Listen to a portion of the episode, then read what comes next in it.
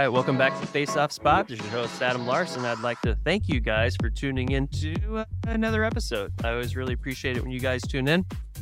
I also appreciate our sponsor, Howie's Hockey. If you would like 10% off of your Howie's Hockey tape purchase, please enter the coupon code FACEOFF10. That's FACEOFF and the number 10 into the coupon code area to get your 10% off of your Howie's Hockey tape purchase. Once again, thanks to Howie's Hockey for being sponsor of the show.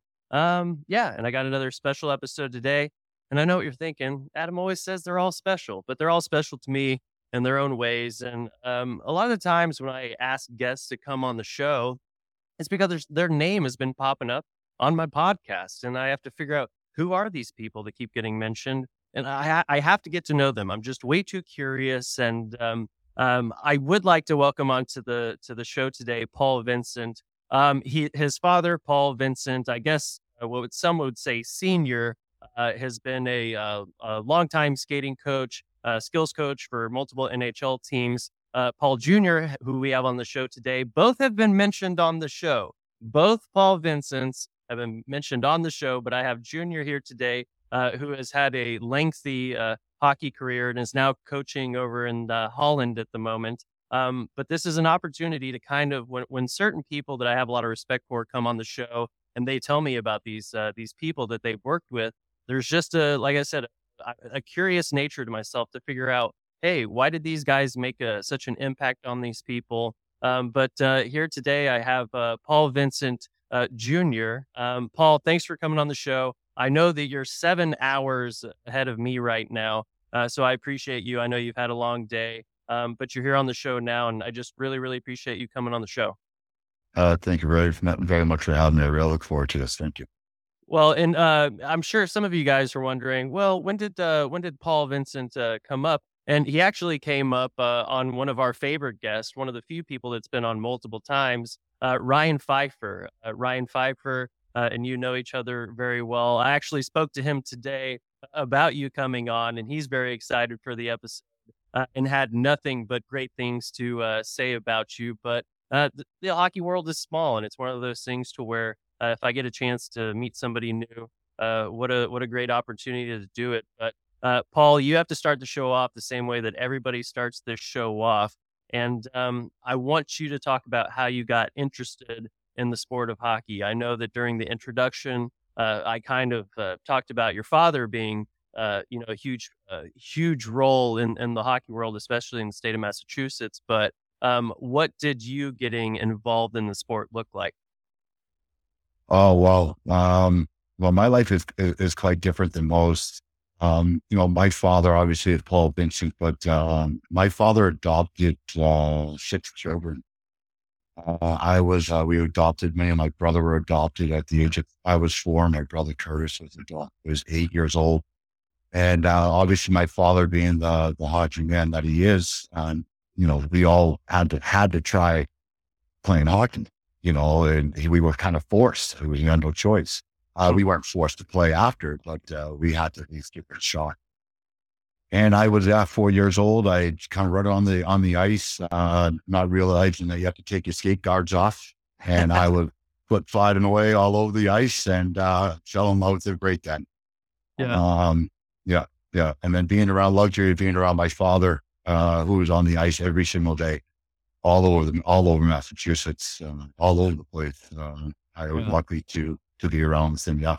Well, it's funny because, I can say that my father, he was a very good player in his own right. But he ran the rinks back home. And when I was a little kid, I think I started skating when I was 5. His big thing is he was never going to force me to do it. He was just going to expose me to it.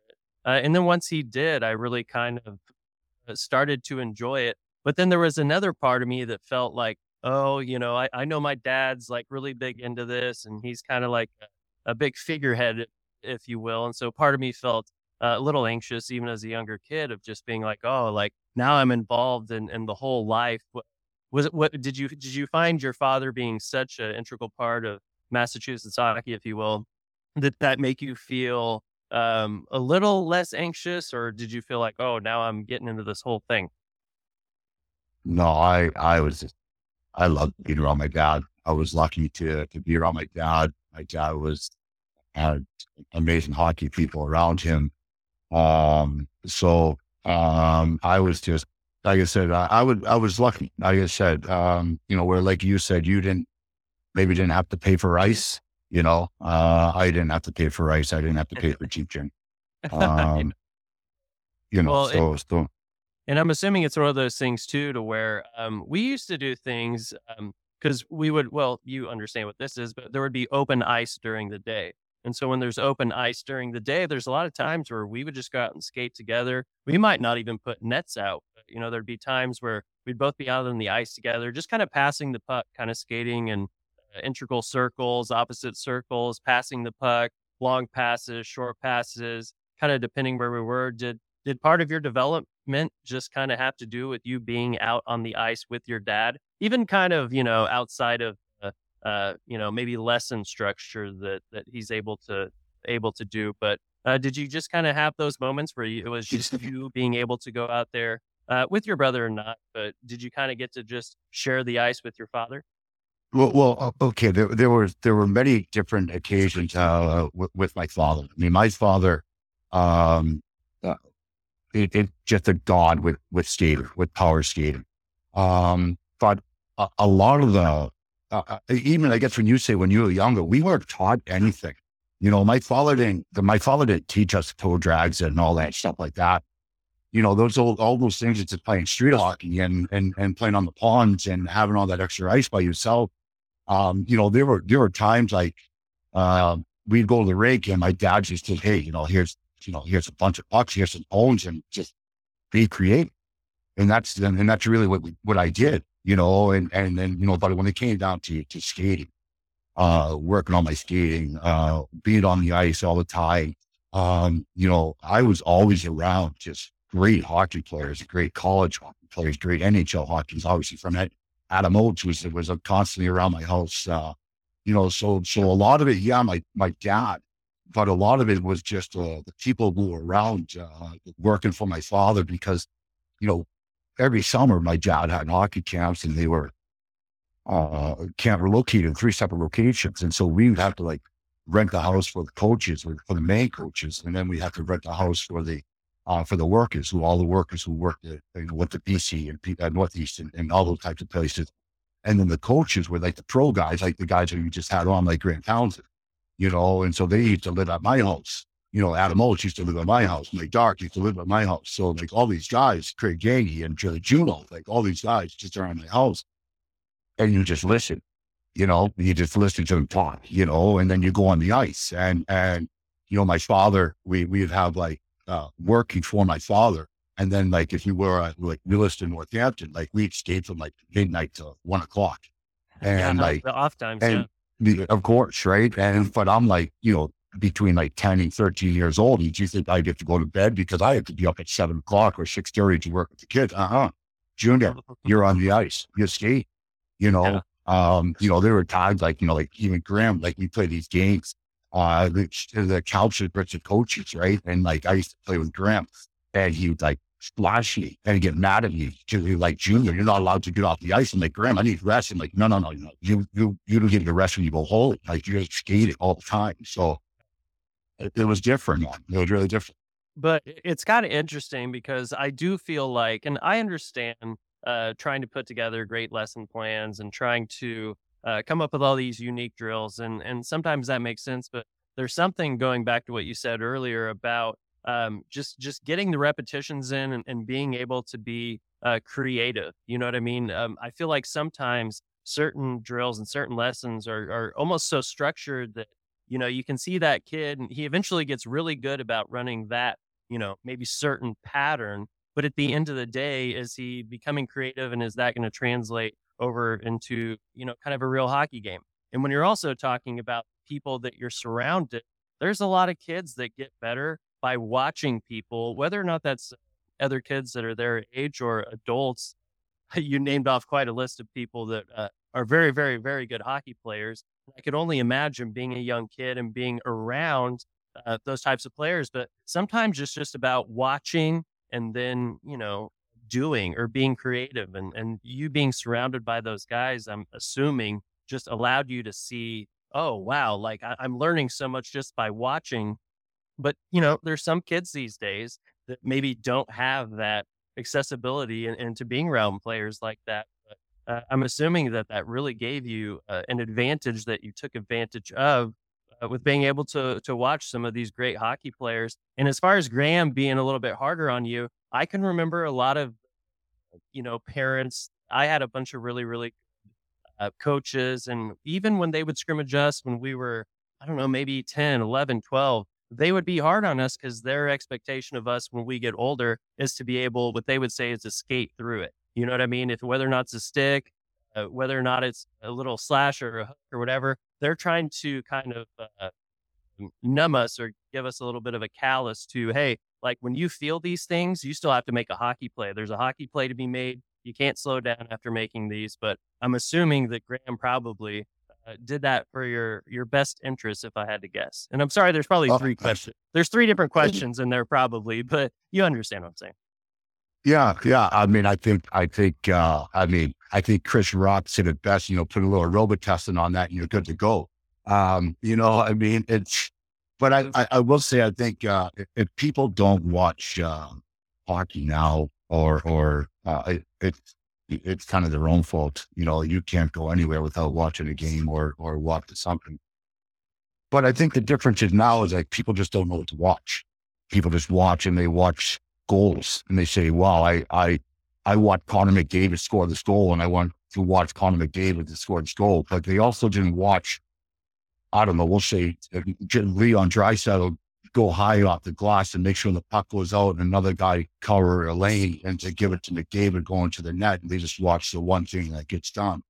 And, you know, and you watch, you know, and people don't watch, you know, when we were younger, we would watch different role players, you know, because everybody now is a skill player. Mm-hmm. And, you know, if you weren't a skilled player, you could watch a different type of player that was a shutdown player, D. Carboneau. And you say you could base your game off of that and you could learn from them. You could be a shutdown defensive. I mean, you could be an offensive defense and you could be a key centerman. You know, so these things I think were kind of taken away for kids to actually say, hey, what can I identify my role as? And then excel on that. Well, and the other thing too is I feel like, you know, kind of talking about if you give, and this isn't a bad thing, but if you give a kid lesson time or ice time, they're out there and they'll spend a majority of their times kind of in the offensive zone, probably about 8 feet away from the net, and they'll be practicing different ways to shoot the puck or different angles or different shots, which like I do understand, like it is important to learn those things, but I feel like when you don't involve yourself, and I kind of call it like the pond hockey portion of it, but when you're just not out there playing the game, there's a certain portion that you lose to understand, well, what does it take to get the puck into these scoring positions? Because I'll even say that the NHL, I wish, would do a better job about this. But when they show the highlights, sometimes they skip out on all of the work that was needed right. to get that puck into, you only see the very end of it, like kind of like you right. were saying. But it's one of those things to where now that's what the kids see, and the kids just practice the end portion of what they saw because they think that if they can do that part, then they'll be successful. But I do find that, you know, I coach 12 U's, and that there is a lack of players that are wanting to be role players like you're talking about. There's a lot of players now that are wanting to be that end highlight. And what I'm trying to get them to understand is that everybody has a specific role, and that, you know, there's so many things that happen in between the puck coming from your defensive end and getting yourself in a scoring position, that if you're only practicing the last, you know, let's say 5 to 10 seconds of a scoring play, you're kind of missing the point. But I do understand right. that it's entertaining to watch goals. There's a lot of very entertaining goals these days, but I do wish that more players kind of took to mind that there's roles that happen in between those plays that allow us to get into the offensive zone and make those plays. True. You know, but at what age do you start setting goals? You know, and I think that's also a problem that people have, that kids just start saying, hey, I'm 12 years old, or a new coach, U12, you said, right? Mm-hmm. Yep. Okay, so now you got an 11-year-old kid that says, I'm a centerman. Okay. Why? You know, why do kids at 11 years old play every position? Why not master and learn every position? So when you want to trial for a team and you only have a left wing, but yet you say, I'm a centerman, because on my 11 team, I'm a centerman. You pigeonholed yourself. It's one of those things too, to where, you know, I have wingers that are, you know, they're like, well, why don't I get the puck? And I do try and institute this policy of all the kids playing all the different positions. As soon as I sit, because immediately I send that kid back to play defense. And as soon as they come back to the bench, it only takes them a shift or two and they are humbled by it. And they go, oh, like I didn't understand the point of view from that defensive position. And once they, well, it's like, it's really walking in another person's shoes because you're in a position that you usually aren't in. And then, you know, it is very, very important to have kids play multiple positions. But it is funny at a young age when you do hear, because I hear it all the time. I play this, I play that. And usually that's the point where a good coach is going to go, okay, that means you need to play something different in order to excel that. But either way, Paul, I wanted to kind of get back into your career path here. So you're starting off, obviously your father is kind of surrounded by great hockey players. He's a great coach himself.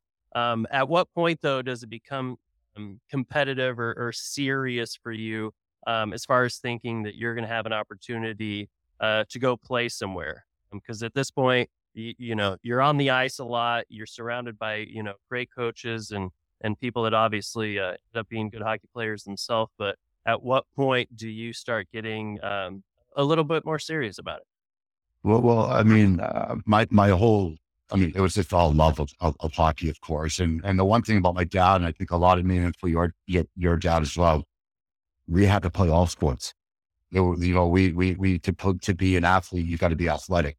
And then I used to play baseball. I was good at baseball and I played soccer. And then all of a sudden I hit 13 years old and my dad was like, okay, this is when you got to make this decision, you know, because you're soon going to have that opportunity to hopefully try out for the U18 national team, to hopefully try out for the World Junior, to hopefully try out for those types of selections. So then I went to prep school, and in prep school, you had to play two sports. But I would have to say around 13 years old, it's like, okay, this is what you're doing. I stopped playing summer baseball. I actually was a very good baseball player. And then I just said, okay, this is what I like to do. Continued working for my father in the hockey all 8 weeks of the hockey camps. And like I said, quit playing summer baseball. And that's what I'd have to say, we started. Yeah. So, and at that point, you said you're working with your dad during his camps. I'm assuming at this point, how much ice time would you say, or how many hours on average would you say you're on the ice between you practicing with your own team, helping your dad out? How many hours would you say you're on the ice at this point? Well, my father was not a big, like, fan of summer hockey, you know, Hockey Night in Boston and all the Europa Cup and all. I don't even know what's even there now. But my father was not a big fan of it, and I didn't even mind, you know, because and so when it comes down to playing hockey, like structured hockey, I pretty much played high school hockey. You know, I went to Cushing and played in high school. You know, and I played some spring hockey. Some fall hockey. If I wasn't playing a sport, you know, if I played in the fall hockey, I would play a strength sport because you had to play two sports. But then when it came to the summertime, like I said, it was once school ends. I mean, we had 3 locations of hockey camps. So my father would start off down the Cape, and then he would drive down to Saugus and just be down there. We'd spend the night there, and they'd get up in the mornings, go drive to Williston. And then eventually it got to the point where I just stayed. I just stayed at the Williston for 8 straight weeks. And it was register on Sunday, leave on Saturday, new kids. And it was hard. My father, you either loved hockey or you hated my father. It was just one with people, you know, and he made you great. And it wasn't just great as a hockey player. He tried to make you a great human being, but it was tough. It was really, really tough. And you know, and like for me, I you know, I learned a lot from him, and I always like to try to say, like, you know, 1% of the people you work with, like, might make it to play professional hockey in some type of level, that 100% of them have to function in society. Mm-hmm. And that's the main thing that you have to try to teach them, is just to function to society in which way. And he did it hard, because he was like really, really hard. And if it wasn't his way, it was, you were not really, you were kind of in the way. Right. But he knew his stuff. That's the one thing. He knew how to teach. And if you were to say, because, you know, I'm always trying to learn. I think a lot of the listeners are trying to learn. But outside of him kind of, and I don't want to use the word demanding, but him kind of insisting on, you know, being 100% in, or being a little bit, you know, harder on his players, which today I don't even know if you can do that anymore. But what do you think it was about his teaching? What was his technique? Was it his ability to kind of like... kids? What was it? Is there anything specifically that you can think, okay, my dad was really good at this? Because there's, you know, 1,000 people around the world that are going to try and tell you that they can teach skating the best or can do this the best. Right. But your dad has a long, you know, proven track record of really, you know, being successful with this. What is it that he's doing, or what are people not doing now that you think that they should be? Like, why is there so much success surrounded by him? What made my father successful is that he was a pioneer, and still to this day. I learned the formula, okay? And we're just talking formula. And my dad was never a coach, you gotta understand. My father was just it was one rink and one day, one rink another day, another day, another day. He coached me when I was younger until I was whatever age, 13 years old. And then we moved on as a coach. My father was never really like a standing behind the bench type of person. Right. What separated my father, and what really helped me what started me with my power skating, is that there's a reason behind everything. There's a formula that needed to be done. And on this day was that specific lesson, doing 25 different drills on that specific thing. And then it's the next day on that specific thing. And what people try to do is that they slide her on their knee, which is like bullshit. I'm right, 100%. I have to stop you right there. It's 100% bullshit. That whole thing is stupid.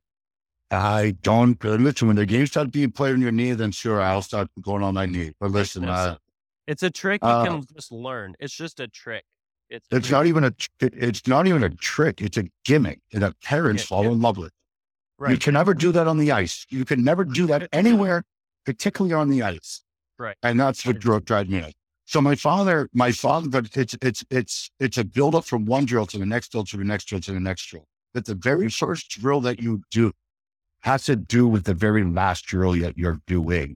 So your brain is memorizing exactly everything that you're doing. And repetition is the father of all learning. Mm-hmm. So once you start to work on crossovers, you start with the outside leg, then you work on the inside leg, then you work on keeping both your skates on the ice, and then you work on keeping both, or you're stepping over slowly, and then you step over faster, and then faster, and faster. And then you move those crossovers around the circle, then you move those going up the ice. And then you start to build. So kids only learn one thing that day. So when you're at a hockey camp, you're just learning that one particular thing, because we were only doing 7 days or 6 day hockey camps, which most people are doing.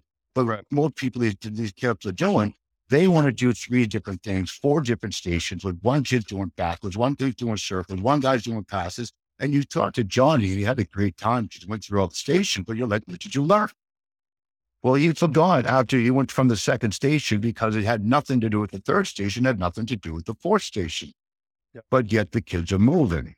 Mm-hmm. And that's one of the biggest problems. You're like, kids don't truly develop, because they just don't stick with it. They just don't stick with it. And they don't And the second one thing my father said is, listen, my father never made you learn that habit. If you might have got embarrassed heavily in some way, like my father. And if you did something wrong, you did it again. You did it again. You did it again. You did it again. But once you did that right, you got a compliment. And coaches are too afraid to send a kid back to make sure it does it right. They'd rather have him learn a bad habit and to correct a kid than to have him go back and do it properly to get the proper benefit out of it. Yeah. And I can say that I personally have probably been guilty from when I give lessons. I think that, okay, we got to spend a certain amount of time doing X or doing Y or doing Z. And what I find that happens, and you know, your dad is onto something here for sure. Because what I find that happens is that I kind of stop a certain portion of that drill once they start to figure it out. So it's like, oh, you're getting better. Like, oh, you've really started to figure it out. And as soon as they figure it out, I'm like, okay, let's go to the next drill. Now at this point, they haven't had enough time to really kind of like, oh, like you were onto something here. Now we wait maybe a week or however much longer till they're on the ice where they can practice that. It's almost like they were so close and to getting that muscle memory or that, you know, wiring down. And then at that point, I'm kind of coming in and being like, okay, you did really well. Let's move on to something completely different. And then when he comes back the next week, he or she comes back the next week. Now all of a sudden we're, you know, kind of starting all over again. And it would make sense to just progress from, you know, what you're working with. And that it makes a lot of sense, you know, if you know how people learn. But I can say that I'm guilty of that. I try and fit too many things. If I have an hour worth of lessons, I break it up into multiple things. And, you know, I think that can be bad sometimes. Well, and the problem is, and the hardest thing about it is that you come back, you said, this kid's just hurt. Mm-hmm. Yeah. Well, what portion do you want him to learn at? Of the first portion, the second portion, the third portion? That's not just accomplishment. Yeah. No, and that makes all the sense in the world. Okay, well, I do want to move into kind of at the point where you are moving on into your professional career. I know that you had a long professional career. I would say a very successful professional career. But can you kind of talk about moving on from, let's say, the state of Massachusetts? How do you move out from there? Where are you at this point? You're a very good hockey player at this point, but what does that transition look like? I mean, do you know for sure that you're going? Can you kind of talk about that transition? Well, this was okay. So briefly, just get. I grew up in the streets. My mother was a junkie. Mm-hmm. And kicked both me and my brother out when we were really, really, really young, like infants. And I developed a learning disability from living on the streets and the things that I had to endure from there. So school was really, really tough. And I went to prep school, and I was heavily recruited by just about anywhere I wanted to go. But I couldn't get above 750 on your SATs, what you needed to get to go to college. So I could have gone almost anywhere I wanted to go. And so I went 3 years of prep school hockey just to go and play me as a junior. So, okay. Mm-hmm. So, but this is now the 93, I was drafted. So 93, 94 season. This is like no one's goal mid-June, you know, and I think the first person goal is John Lilly. I don't know if you know John Lilly or not. John played in the NHL, works in San Jose. So John went to Christian. He said, Paul, why don't you come out and play in Seattle? You got Walt Kyle. Walt Kyle was a coach and with the Rangers. Why don't you go play major juniors? My father says to me, goes, well, you're going to get drafted. We're going to get drafted. And I did pretty well. The quickest way to go to the NHL is to play major junior. And so I said, okay, Dad. And whatever my father told me, I was just, boom, that was it. And that was the way it went. So I went to Seattle, played for Walt Kyle. Bernie Witt was there. Chris Herberger, Chris Wells. He had a really good team, did very well.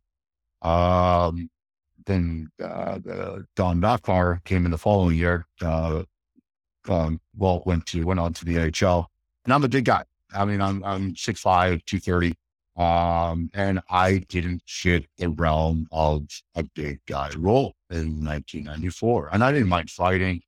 You know, I could. I think at that time, anyone had to but Don Bachmar wanted me to become a player. And he said, Paul, do you want to play in the NHL? He called me in and he said, I said, sure. And he said, well, for you to play in the NHL, you just play 25 times and you got to fight and you got to score 50 goals. And I said, man, I just score 50, but right, I can't get to 25. I mean, we're talking heavyweights. We're in the every team that went to hockey had a heavyweight that played in the NHL. Curtis Sawyer and Strider and Drover and Curtis Sawyer, and I mean, I couldn't go on. So I'm like, okay, I can't do that for you. So he said, okay, we're going to trade you to Swift Current. And that's what Todd McClellan was. Todd McClellan was my coach in Swift. And that was actually his first year of coaching professional hockey in Major Junior. And that guy taught me so much. I mean, he taught me so much. He was a great centerman. He actually played in Holland. I didn't know that. And I had a great year, and I scored 60 goals and 59 goals in 60 games. And it was a great thing playing in the Western Hockey League and playing in the prairies. And it was a good life. It was different. It was cold as shit. I can swear or not, but yeah. Oh, yeah, you can. It was cold. Okay. Yeah. All right. Good. Yeah. And so that's where I went from there. And that was a major junior. And then I was drafted by Toronto. And that was the next step. Yes. Well, and the interesting thing is that, kind of looking at your career, you put up points, year after year after year after year after year, with you being kind of a bigger guy. Like you said, you're 6'5", I don't know if you'd say you're a power forward type, but obviously you have to have a lot of skill there. Do you at any point kind of think about what that guy said as far as, hey, we need to have you fight this often in order to make it? Because at this point, you are a skilled guy. Do you think that sometimes people are just looking at your, your size or whatever and trying to make you into something else? Or what do you think that, what do you think that is? Because if you were to look at your, your stats and your career, you wouldn't think this is a big guy that needs to be fighting, if that makes sense. Yeah. No, but do you want to play in the NHL?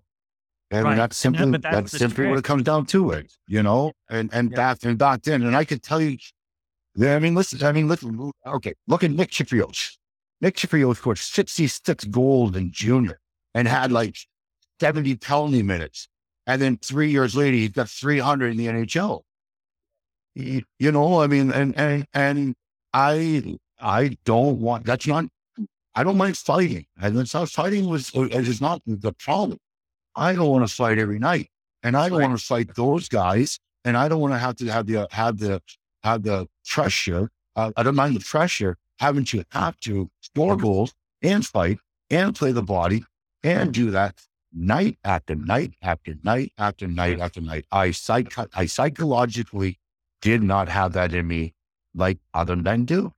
Right. Or did. Well, yeah. But if you're thinking about the longevity of your career, because you did play for quite a while, I'm assuming that that's part of that is just kind of an investment in yourself and your own well-being, saying, hey, I plan on playing, and I that's for a long time. I don't think it's fighting, 50 times in a season or whatever it is that they're asking to do. But I just think that there's a lot of, there's just a lot of super skilled guys that end up kind of getting that request, if they will. And sometimes they, they want to do it and sometimes they don't. But I just haven't had that many people on the podcast yet at this point have been in that position to where they're a big, that's being asked to do those things. So sometimes I have to ask these questions, but I do want to move a little bit forward into you kind of moving on from playing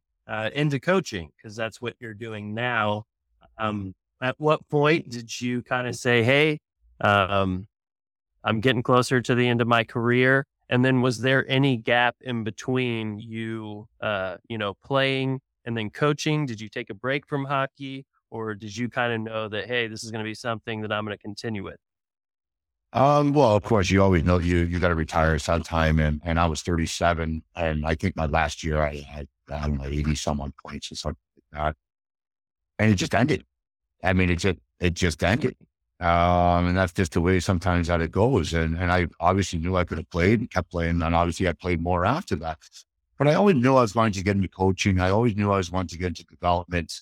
I enjoyed the skill development part more, more than coaching. I enjoy coaching. The problem is that I don't get excited. I had a hard time with the understanding how sometimes people don't see things, you know, and how they should don't evaluate things quicker.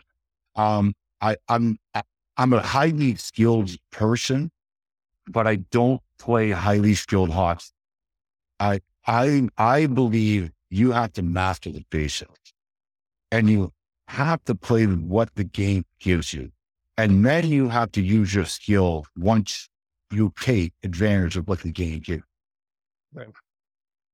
And too many people try to reinvent the wheel, and that's what I had a hard time with coaching, especially skill development though. So I knew I wanted to get into that, and I retired, and I got really, really lucky. A guy asked me if I wanted to do this thing called CTO. And a CTO was like USA Hockey, where all the young kids would come in and we'd skate the morning time, and I would do the skill development. And this guy named Bo Schuber, who coaches in the GEL2, amazing guy, amazing coach, so successful, so knowledgeable. And I learned how you need to be, because I'm not very good at paperwork and educate, understand on prop and stuff like that. When it comes to hockey, I'll blow your brains out. But if I have to show you my ideas, I'll get right for it. And it just can't happen. But if I just come in and just do it, you'll enjoy it. So I learned, I got the assistant coaching job from that, and I got the U18 coaching job, I got UA assistant coaching job, I got the U20 assistant coaching job. And from that, I got a coach and job place called Heron Falls, and it's in Belgium. And it was an outside rink, and it was beautiful. It was in the forest. It was awesome. I loved it. It was like you back in the day. And from there, I was coaching the Belgian national team. From the Belgian national team, I was always doing my own summer clinics and my own summer camps and stuff like that. But I don't do big hockey schools. I want 12 people on the ice. People pay for involvement. They don't pay for 25 people to go from station to station. And some guy has his camp, like they have some 17-year-old kid that's teaching whatever, you know, the people come pay for me. But I'll get into my type of teaching later. But I got this opportunity, and then I got a job in this place called Leiche, which is in the French speaking part of Belgium. And I was there for 5 years. And that was right before Corona. And I'm the type of person that kind of needs stuff to happen.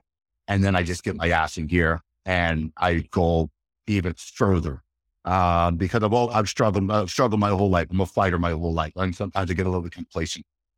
So I was coaching, and then all of a sudden I got fired, like just out of the blue, like just literally, I was doing the youth. We won 3 championships in 5 years, and we had never won a championship in 25 years. I'd won, which is called the Belgian Championship. And I went to the team. The team was a very struggling team. I love struggling teams and watching them grow. I'm a flipper is the best way to say it.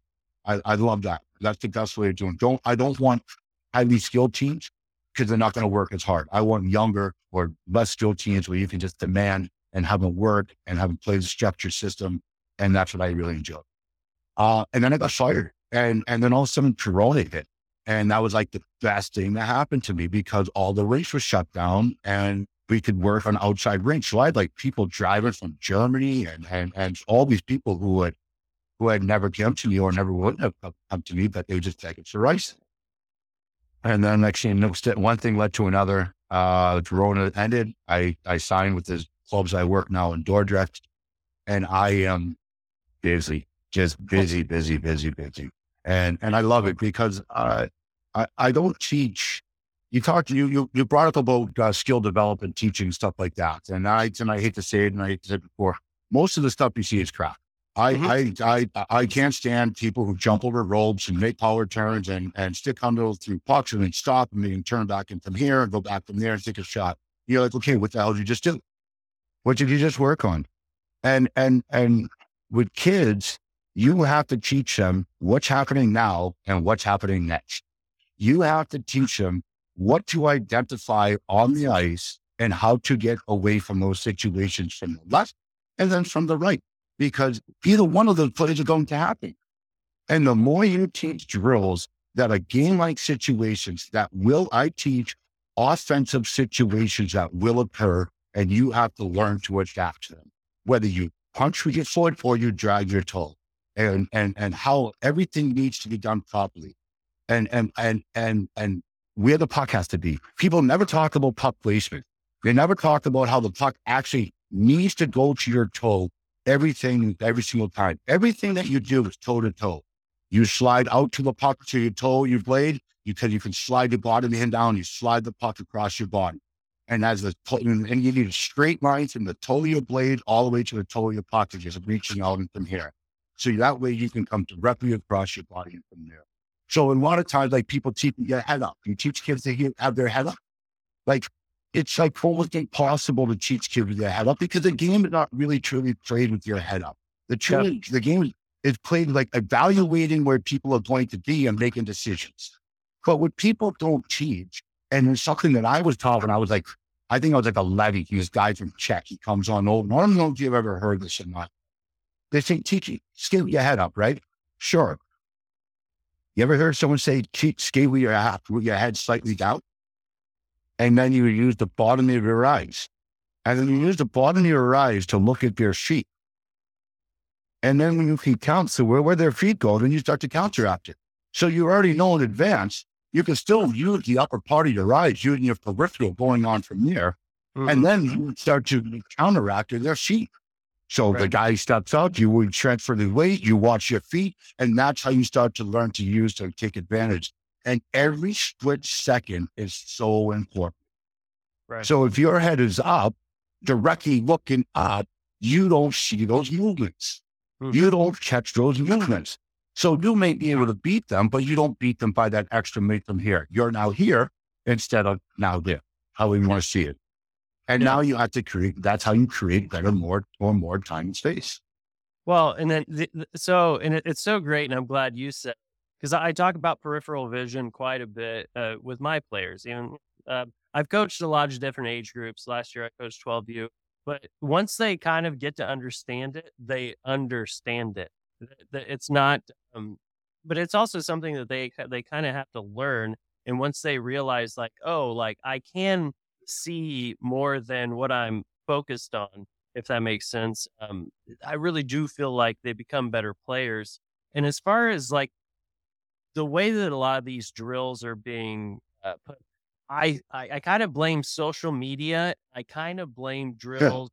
Yeah. I kind of blame drills looking like they're doing something. Because you can look at them, and if you didn't know any better, you would say, wow, it takes a lot of skill to do that. Or you would say like, hey, like, this is like really impressive, but it's not actually replicating the sport itself.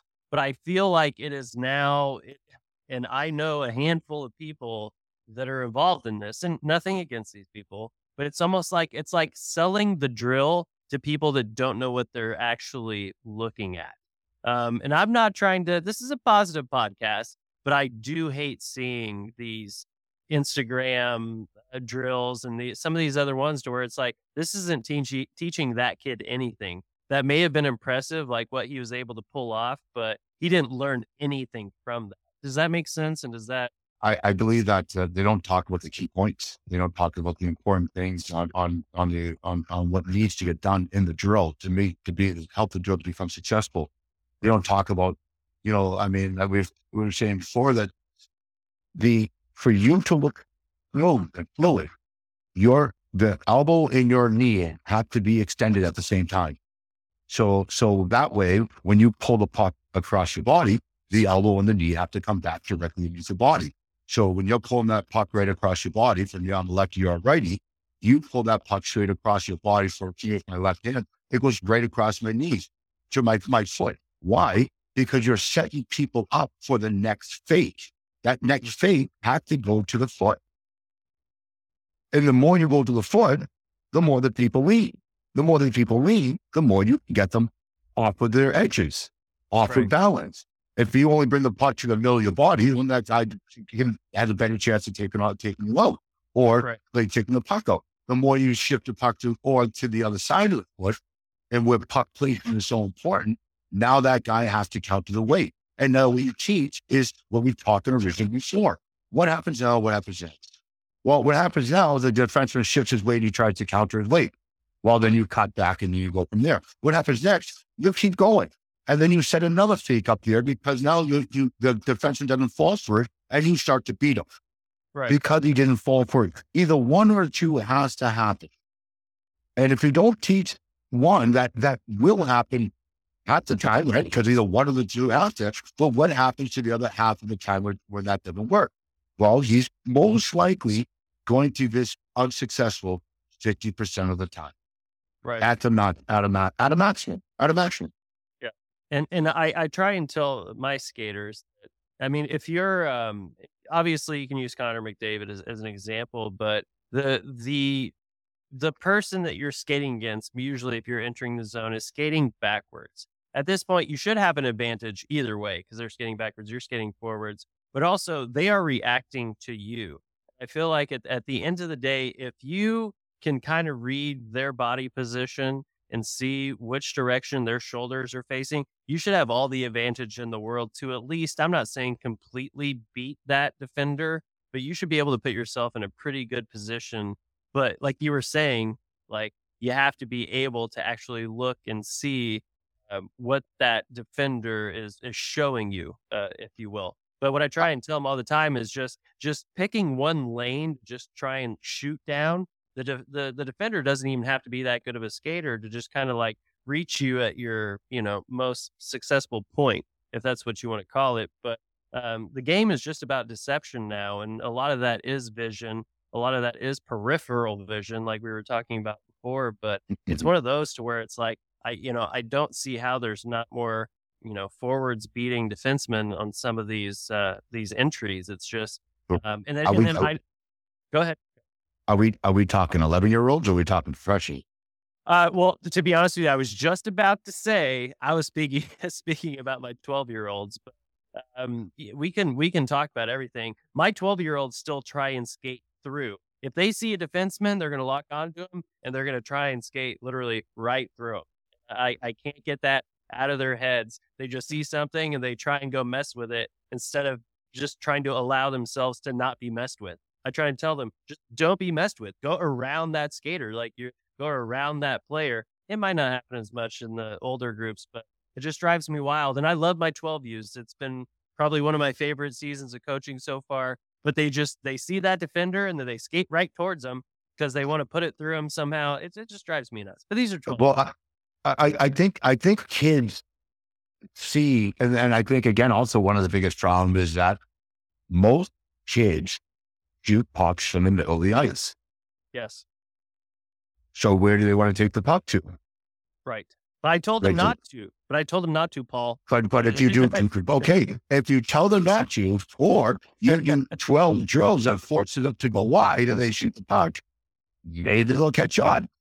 Yeah. See, Paul, that does make sense. I would rather just continue to yell and be disappointed. Okay. Hey, no, of course, but I do understand though, when you're 11 years old and especially in city kills, I mean, if you just literally skate, you could look like Connor McDavid in the NHL, if you have speed, you just skate wide and defensemen cannot skate good enough backwards. But it just doesn't look good skating wide. It looks better trying to split the D and go top cheddar back in, so yeah, it's all perspectives, Yeah. No, trust me, I get it. I have been told multiple times by my 12Us that it's all about the sellies and the snipes and I've heard every sort of thing that you could, and I try and tell them it's not about sellies or snipes, but that's what they see because that's what the NHL highlights now. So it's about sellies and snipes, I guess. Sadly, that's all they promote. Like we said before, though, it's not the give and go pass. You don't see a lot of plays where people are making good creative plays. They don't highlight of guys that blocking shots and then going from there. You know, it's always a Tony Toad Hucks, you know, or the scoop up from behind the nets that, you know, wow, kids don't get killed anymore. But hey, that's hockey nowadays. Yeah, it certainly has changed a little bit here. Well, Paul, I wanted to say again, thank you for coming on the show. There is just one last portion of this, unless you think we've missed anything, we certainly go back to it. But there's just one last portion of the show. And this one's called the shout out. Essentially, you just have to say anything that's positive that young players, actually it doesn't have to be young player, it can be anybody, can take away from what you might have to say. Some people shout out friends and family. Some people do like a mantra, like a coaching mantra. Some people do, I don't know. There's been a whole bunch of different shout outs on the podcast, but do you understand the rules, and is there anything positive that you can say about anything? Well, yeah, I mean, shout out to everyone out there who listen to the podcast. I think the biggest thing is treat people how you want to be treated. I think that's a really big lesson that is to be learned, and you know, I mean, and enjoy hockey. Enjoy the moment, enjoy the time, and let kids be kids. We're not trying to create NHL players at 12 years old, and you know, let kids have fun, let kids enjoy themselves, and let the kids play. Stop trying to live vicariously through them and what they want to do in their dreams and the success that they have. You know, maybe keep it down a little bit, and you don't have to post everything. And let them be humble, and you know, let them enjoy it and not have to tell everybody, because that's truly what I think hockey players really are. You know, hockey players don't really tell how great they are; they just show how great they are. And I think that's one of the best things that I've always loved about hockey. Well, I think that is that's a great shout out, and it's one of those things too, to where I try and.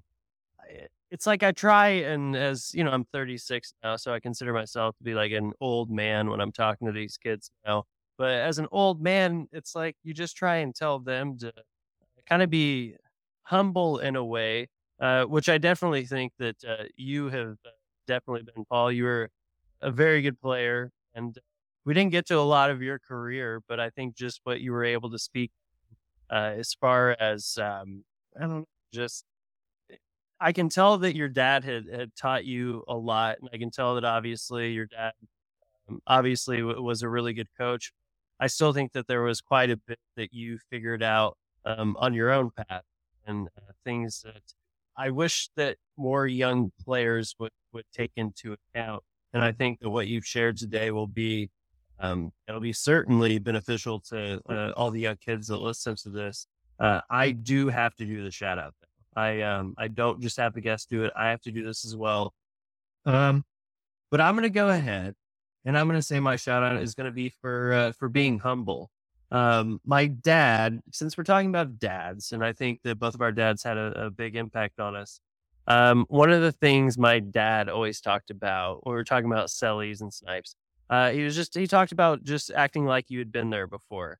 And I know that the game evolves, and, you know, it's, you know, it is cool to have these little celebrations and whatnot, but there is also something to remaining humble and acting like scoring a goal is something that comes natural. I still think it's the best goal celebration out of everything. I think if anybody picked it up in today's game, it would just become the automatic best celebration in the world. But just acting like you've been there before, acting humble and respectful, and also to your teammates. Now you see a bunch of kids, they score goals. They do their whole celebration. They might have been the fifth step in that entire play. You know, they may have the seventh goal. Oh, yeah, the seventh goal. Yeah, but all of a sudden it's like they're out. You know, their teammates are chasing them down, ready to celebrate with them. But he's taking all the highlight. That didn't used to be the case, and I was taught that way.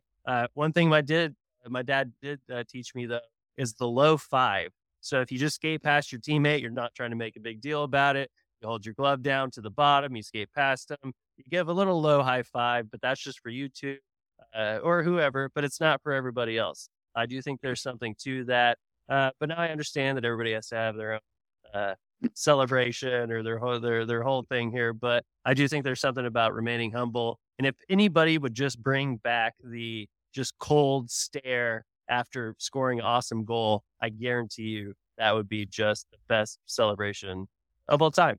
That's the way I feel. I don't know. Honestly, I'd rather have someone enjoy a goal than to steer someone down. I think at Dragon War page, I'd want to take your head off.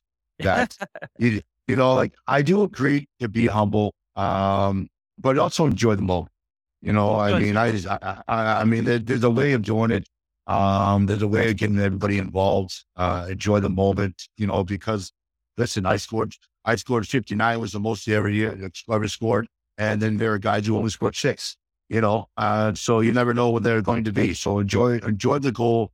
But like you said, act like you've done it before though, you know, and, you know, that's the one thing though. But the one thing though, like you said about my father going, and he did, was a big influence. I do one thing that I really appreciate is that, I was able to create my own identity, and I do have my own father's name, but what my father is and what my father teaches, we are completely different. And although a lot of things that I continue to learn from him, who I am with my skating, my teaching style is Paul Vincent Jr. And that's the one thing I'm really proud about, even though I do have this thing. Hey, well, Paul, I think that's awesome. I'm really glad that we were able to do this. And I, you know, just the hockey world is a small world. And like I said, you know, Fife very well. I call him Pfeiffer, you know, Ryan Pfeiffer very well. But it's one of those things to where just when a name gets brought up, because we're mainly a Texas hockey, you know, based podcast. But when those things get brought up, and you're like, man, I heard that name again. And you guys are out of Massachusetts. There must be something to that for sure. Well, I mean, I could have told you a story about Gary Unger, John Margetti, because I lived with Gary Unger. I mean, like, listen, I mean, you could do another podcast and just tell you stories about a whole bunch of guys and enjoy it. Well, and I'm sure that we'll try and do that at some point, because with these fun ones, and I feel like we're going to do this too at some point, is when we haven't gotten the whole story yet, which I don't feel like we have with this one yet. You're going to come on again, because Ryan's been on twice, Gary's been on twice. There's just certain ones that I feel like I haven't gotten the full story for. I can give you some funny stories. I can give you some funny stories you would never believe from well, okay. So we'll put it this way. This is not the last time you're going to be on. We're going to bring you on again, and we might share some of those funny stories. Okay. But Paul, before you, I just have to let everybody know how to get a hold of us. They can find us at faceoffspotpodcast.com. I'll say that one more time. It's faceoffspotpodcast.com. You can find us on Spotify. We're on iTunes. I'm being told anywhere you can find your podcast, you can find us. We're on Facebook. We have an Instagram. I don't know. Follow us, like us, whatever the button is that's next to it. Go ahead and click it. You will hear from Paul Vincent again, because we're going to have him on the show again, because I feel like I want to talk to him longer, but I usually try and keep these episodes around the same time. But it sounds like we probably have another hour or so to go. So, Paul, you will be on again. But thank you so much for coming on the show. I really appreciate it.